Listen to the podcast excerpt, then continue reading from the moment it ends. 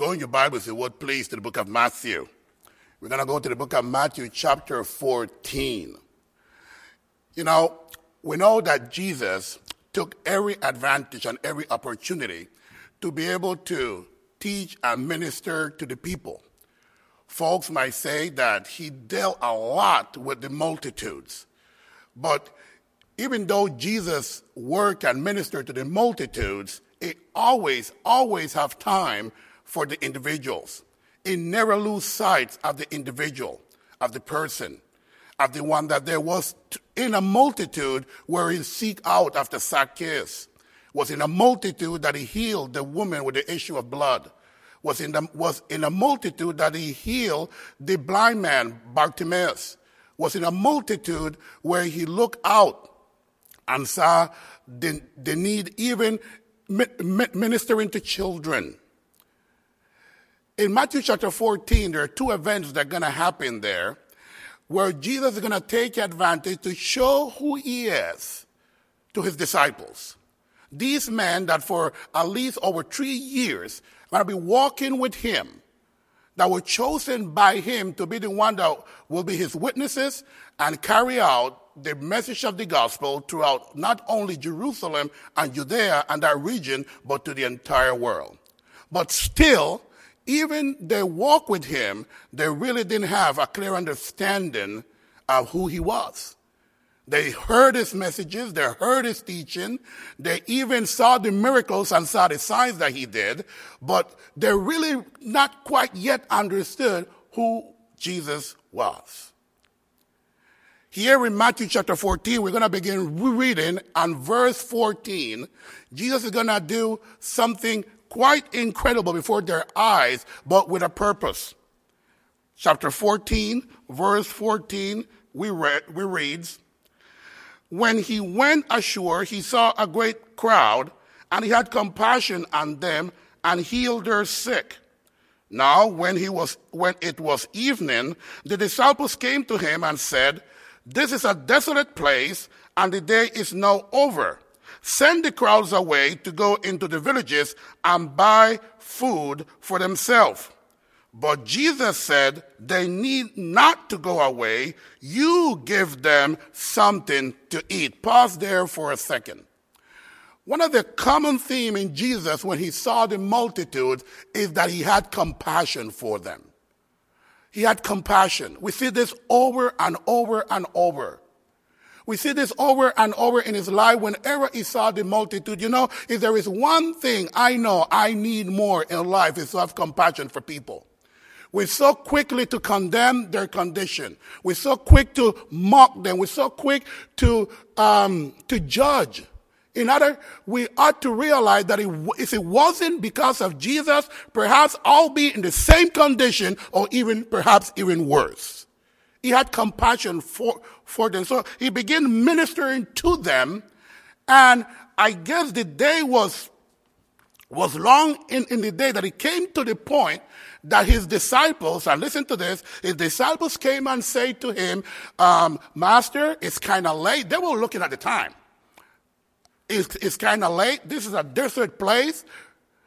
The people are going to be hungry. They've been with us all day. Send them away so they go into the village and buy food for themselves. Now, I have been in situations, and I have to guess this, where working afar or working into a, um, whether it is away from a city, away from, from, from civilization, you know, you make preparation. I remember a time when um, I had to go work like like this, and my my wife would prepare a good meal. I mean, one of those meals that you're looking forward for lunchtime. You got your chicken, you got your your um, mashed potatoes, you got some vegetables. In my case, just a little bit. Um, you got your dessert, you got your your your, your drink, and while you're working, you're working hard, but you're looking forward for that lunchtime because you know what is waiting for, for you. And perhaps you've been in that situation when the time for the meal comes and you open your lunch and you look around and your friends or co-workers, one is having a sandwich, one is just having um, some cookies and, and and a drink. And when you, op- you open yours, they all go like, wow, you got a feast, you got a meal. And you kind of feel bad, really bad, because then you kind of feel, well, I think I must share. I can't eat this by, by, by myself. So you share with them so everyone will have a bite. Well, it's easy to do that when it's three or four people. But that day, it was not just dozens of people. It wasn't even hundreds of people. There were thousands of people. And I have to think that even though the disciples were there also with that multitude, they perhaps had preparation themselves to have their own meal. And they were just thinking, these people need to go. Mind you, or concern that it was getting late. But Jesus turned around to his disciples and say, the people don't need to go. You give them to eat. Now, this is not going to happen. But why will Jesus say to them, you give them to eat? Wouldn't it be wonderful if they realized and knew who was telling them to give them to eat? That in that moment, knowing that it's God Himself, the all powerful Jesus, the all powerful Son of God, that is giving them that, that mandate, that they would have turned around and started feeding the, the, the people in faith, trusting that He will take care of, of the rest. That would have been wonderful. But that didn't happen. That didn't happen. The following verse says that when Jesus said this,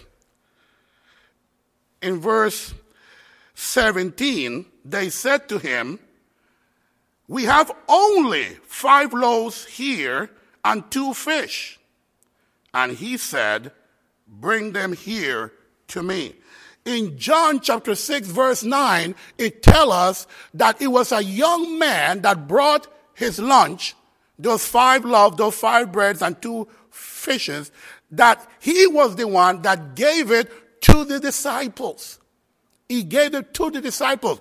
He might have overheard the conversation, but whatever case, he decided to take his lunch, whatever he had in his hand, and give it to the disciples. But when they saw that, when they saw what they had in, in their hand, and they look up at the need, they say, What is this among so many? What is this for so much? And Jesus said, bring it over to me. Yes, there is a possibility that when we look at ourselves and when we see and when we look at what we have in our hand, we might think it's too little. We might think that it's insignificant. We can think, we, we might think this cannot be much or this, I cannot do much. But it's different when it's in the Lord's hand. It's different when it's in Jesus' hand. And these 12 men that they are going to be not only, they are not only going to witness a miracle, they're going to be part of the miracle. Because Jesus is going to take the fish and the bread and he's going to bless it. And then he's going to give it back into the hand of his disciples. And he's going to order all the multitude to sit down and he's going to command his disciples to go and feed the people. No, you got to think about this for a second. The multitude didn't heard or wasn't present for the conversation between Jesus and his disciples. They didn't know where the food was coming from. They didn't know who gave the food even. They didn't know what happened, but the disciples did. The disciples did.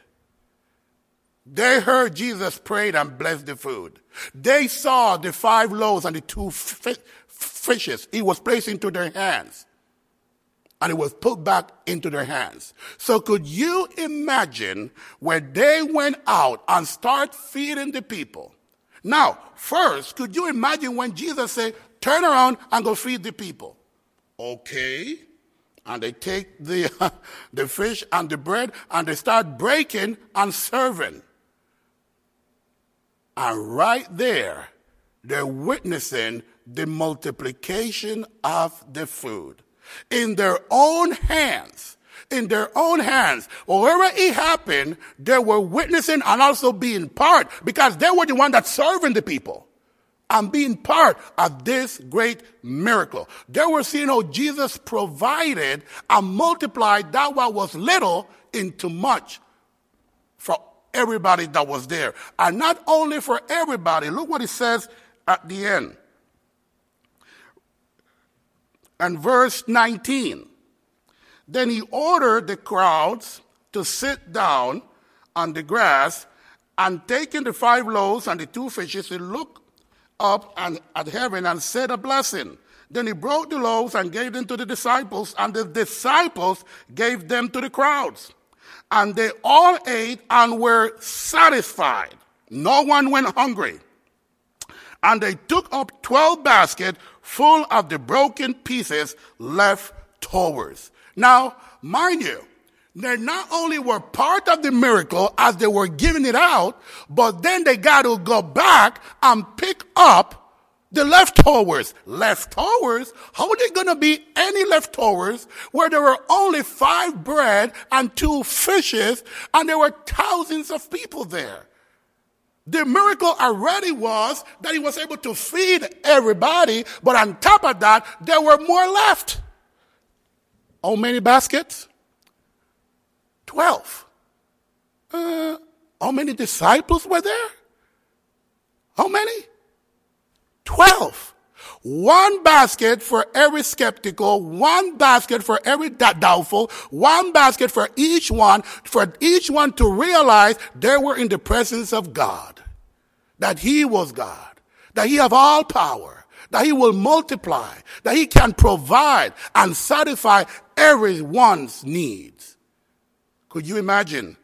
Could you imagine what these men were going through? We're sometimes amazed of the fact that the multitude were fed, but you got to think on the disciples that were following. They're getting a taste of who he was. Who was this man? But now it's gonna get even better in a few hours. The, the, this, this lesson of Jesus to his disciples, this, this moment for them, for them to know him is going to get even better. Because now they're going to leave and listen to what happened next. Verse 21 And those who ate were about 5,000 men, beside women and children. Immediately, he made the disciples get into the boat and go before him to the other side while he dismissed the crowds. And after he had dismissed the crowds, he went up. He went up on the mountain by himself to pray. When evening came, he was there alone. But the boat by this time was a long way from the land, beaten by the wave, for the wind was against them. Let's pause there for a second. Now, Jesus decided after everyone was satisfied, was satisfied to order his disciples to get on the boat and go across and go to the other side. And he said, You go ahead, I am going to stay and dismiss the people.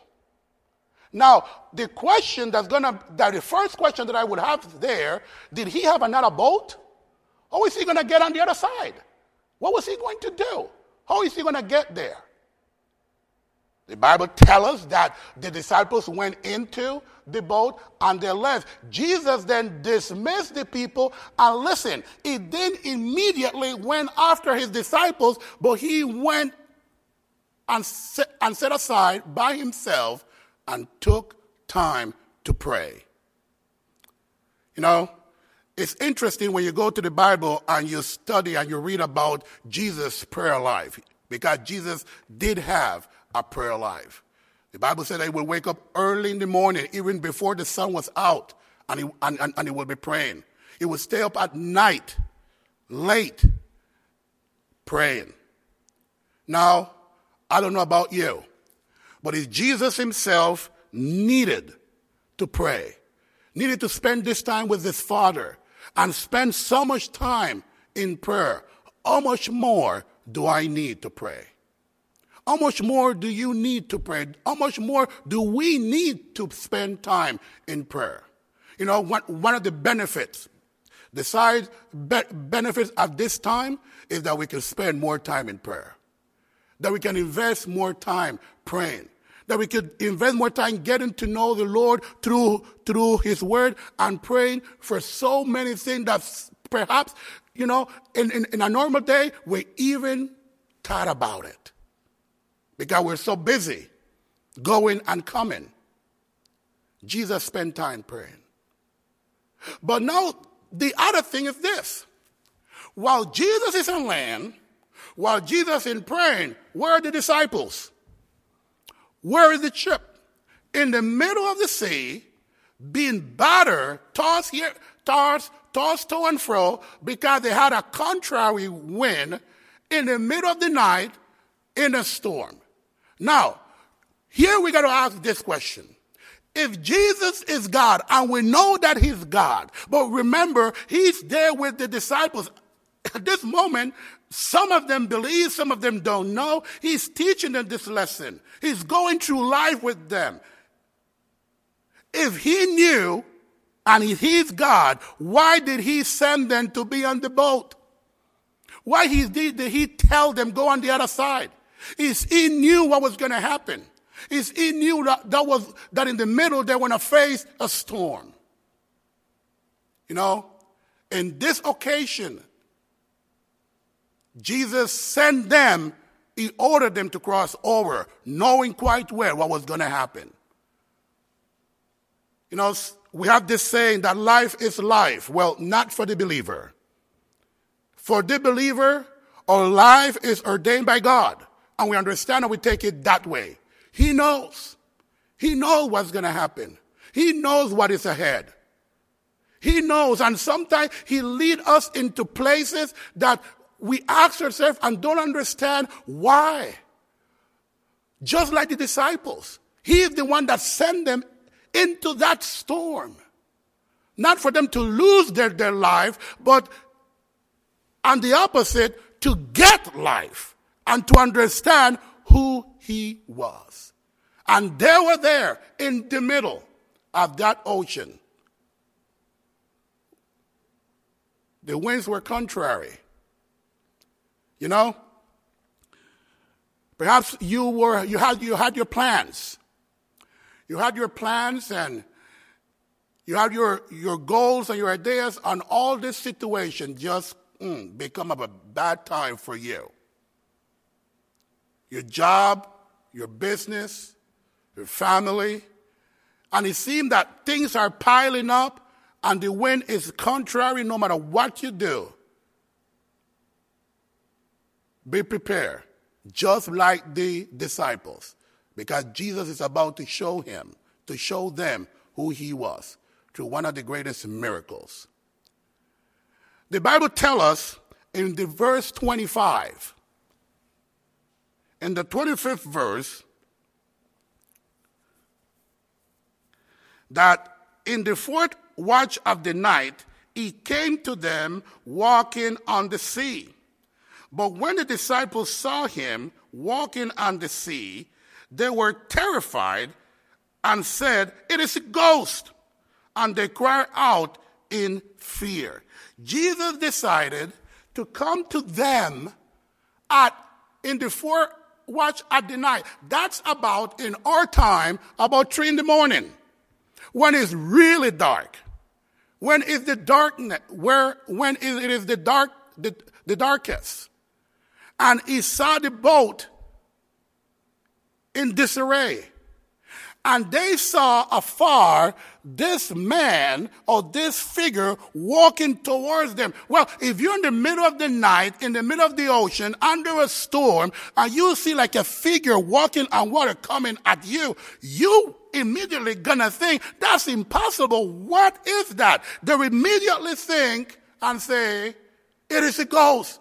And they got afraid. And afraid and, and fear took over their heart.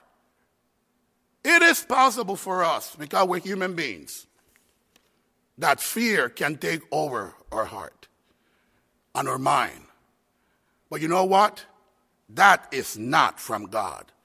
That type of fear that make us doubt, that type of fear that make us anxious, that type of fear that make us depend on medicine, that type of fear that, that make us wonder, that type of fear does not come from God.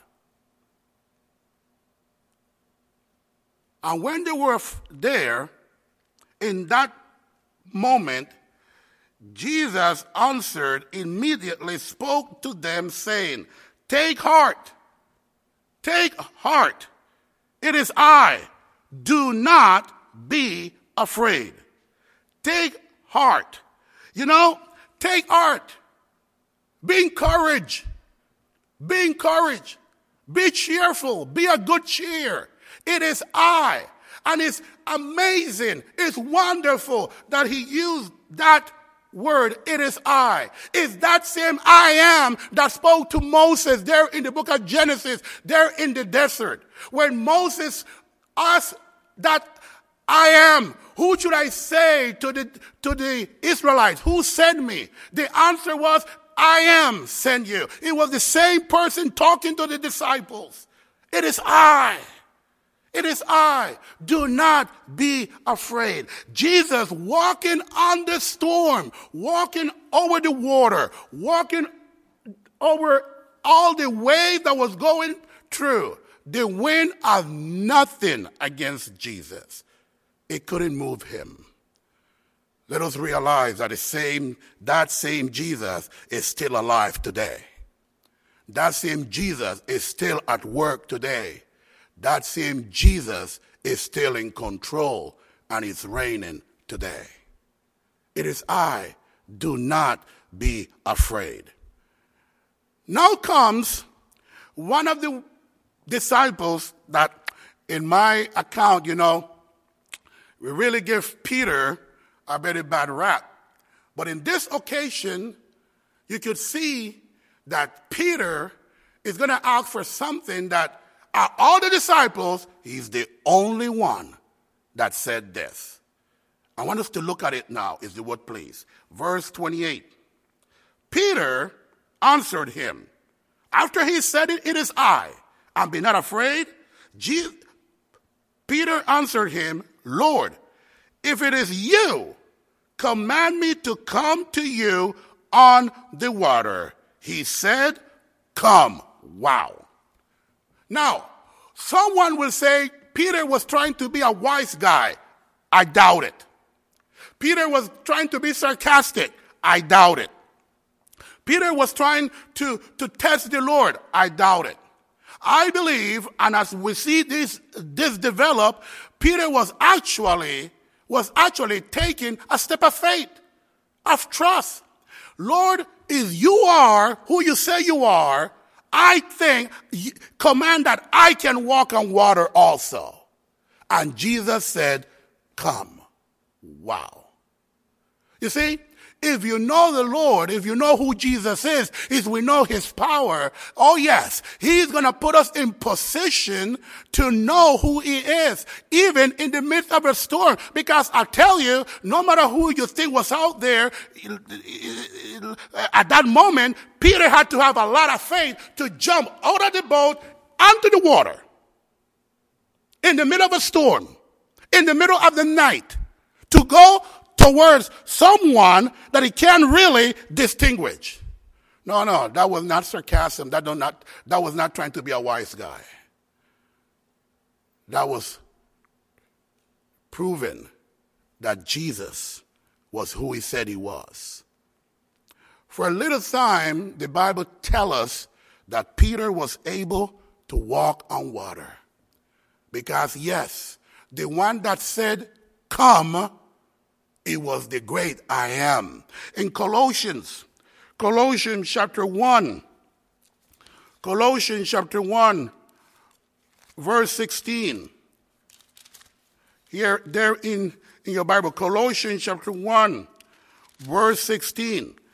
Paul writing about Jesus, he said the following For by him all things were created in heaven and on earth visible and invisible, whether thrones or dominions or rulers or authorities. All things were created through him and for him. And he is before all things, and in him all things hold together. Go to John, the Gospel of John, chapter 1. Gospel of John, chapter 1, verse 3. All things were made through him, and without him was not anything made that was made. All things, all things. Matthew chapter 28. Same book of Matthew, chapter 28, verse 18. Matthew 28, verse 18. And Jesus came and said unto them, here he's speaking to his disciples, all authority, all authority in heaven and on earth has been given to me. All authority. You see, Jesus had all power over heaven, all power, all authority and power over earth. Everything responded to him. He's the one and all. He holds everything together and he then can also hold all your life together, all your marriage together, all your family together. He can hold you together. Everything, he has all that power, but you gotta trust him. You gotta believe in him. You gotta keep your eyes on him. Something that Peter, as he was walking on that water, for a few while, for a few moments, he was able to walk on water. He did what no human being had ever done before. Walk on water in the middle of the storm with the wind. But you know what happened? Just like sometimes happened to us. He took his eyes off Jesus and he started looking at the waves. He started looking at the wind. And the Bible says, Read it with me there, please. Going back to chapter 14. And look at verse 30th. Chapter 14, verse 30th. But when he saw the wind, he was afraid. And beginning to sink, he cried out, Lord, save me. Lord, save me.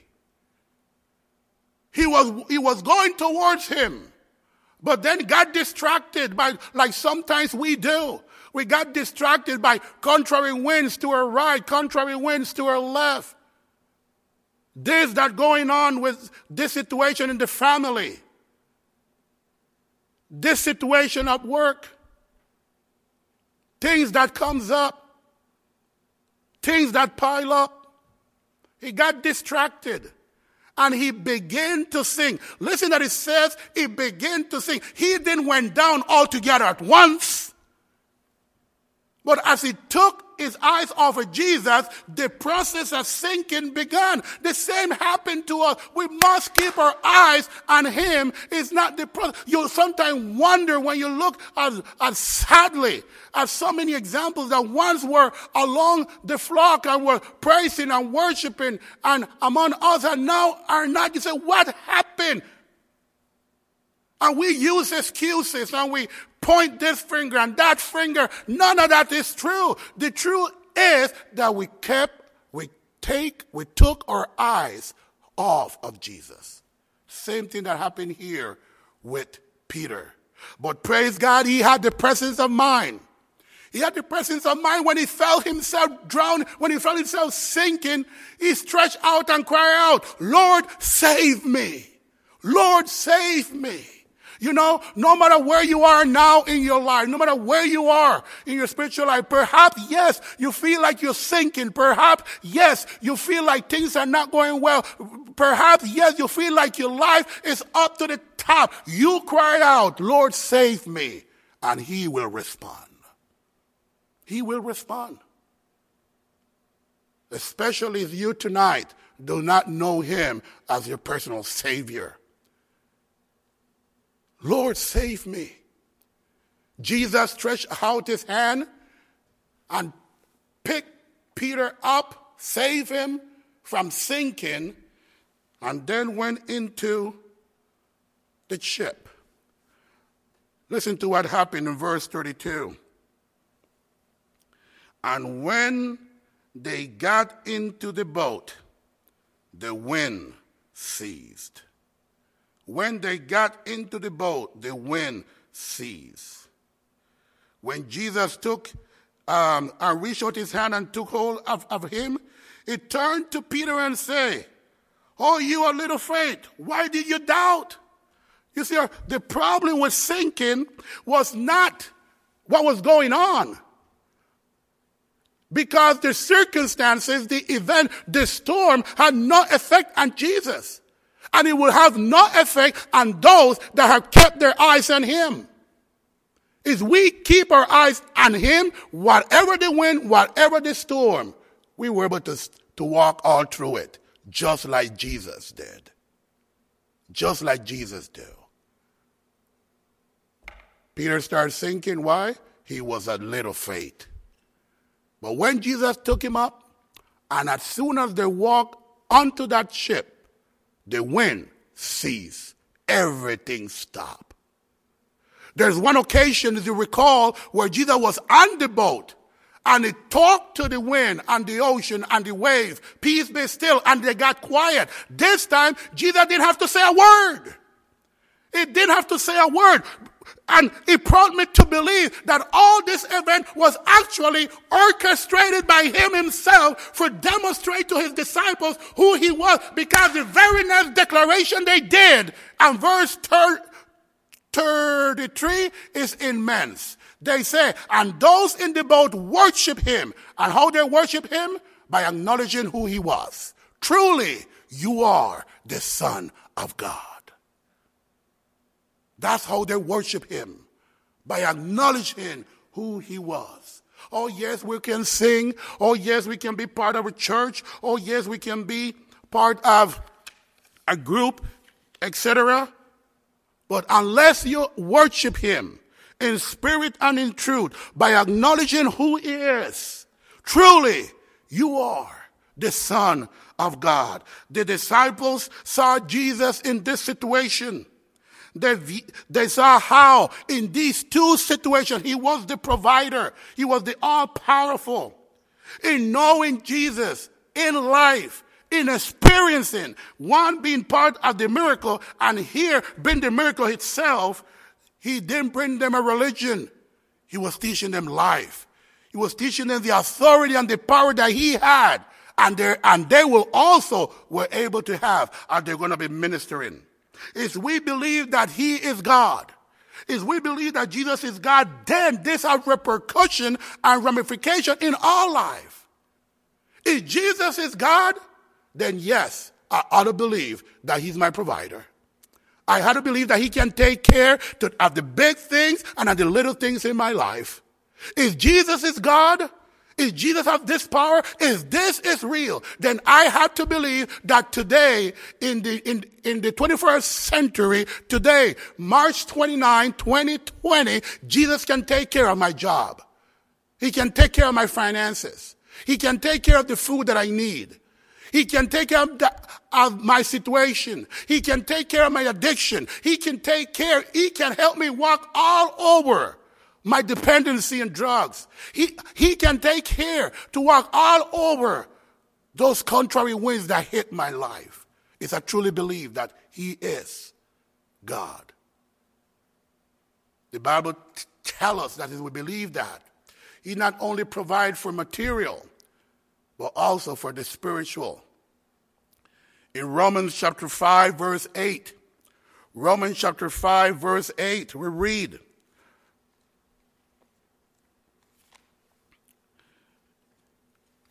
But God shows his love for us that while we were still sinners, while we were still sinners, I believe and I hope I write that there is no one that could be so pretentious and prideful that would not acknowledge that they're a sinner. We all know that we're sinners.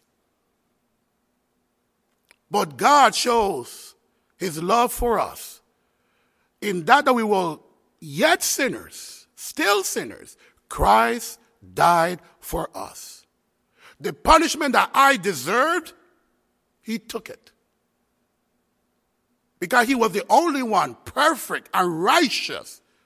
And it was only his blood who was sufficient to be able to save me. In the same book of Romans, chapter 6, verse 23, we read, For the wages of sin is death.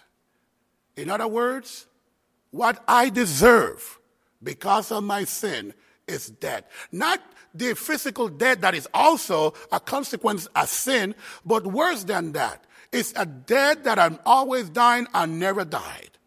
Eternal separation from God. That's what I earned. That's what I deserve. But the free gift of God, what God have in store for me and for those who believe is eternal life.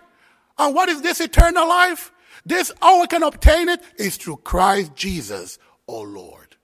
Through Christ Jesus, O Lord. The only way that I can be acceptable and obtain this gift is by trusting in Jesus. Believer, let us understand that. This. If you are a believer, knowing that Jesus is God, have his ramifications should in how we think, how we act, and what we do. Because he's all powerful. And yes, he's all powerful to provide. And you and if you have not yet trusted Jesus as your Savior, well, a simple prayer. And more than your words, he will understand and do understand your heart. You can call on him like Peter did in that moment.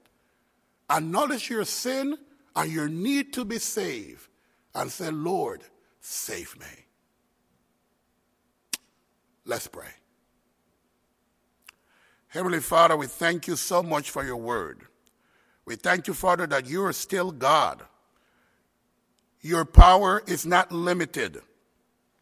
And sometimes, Lord, we are faced in and we're put in condition and in the position to really get to know you.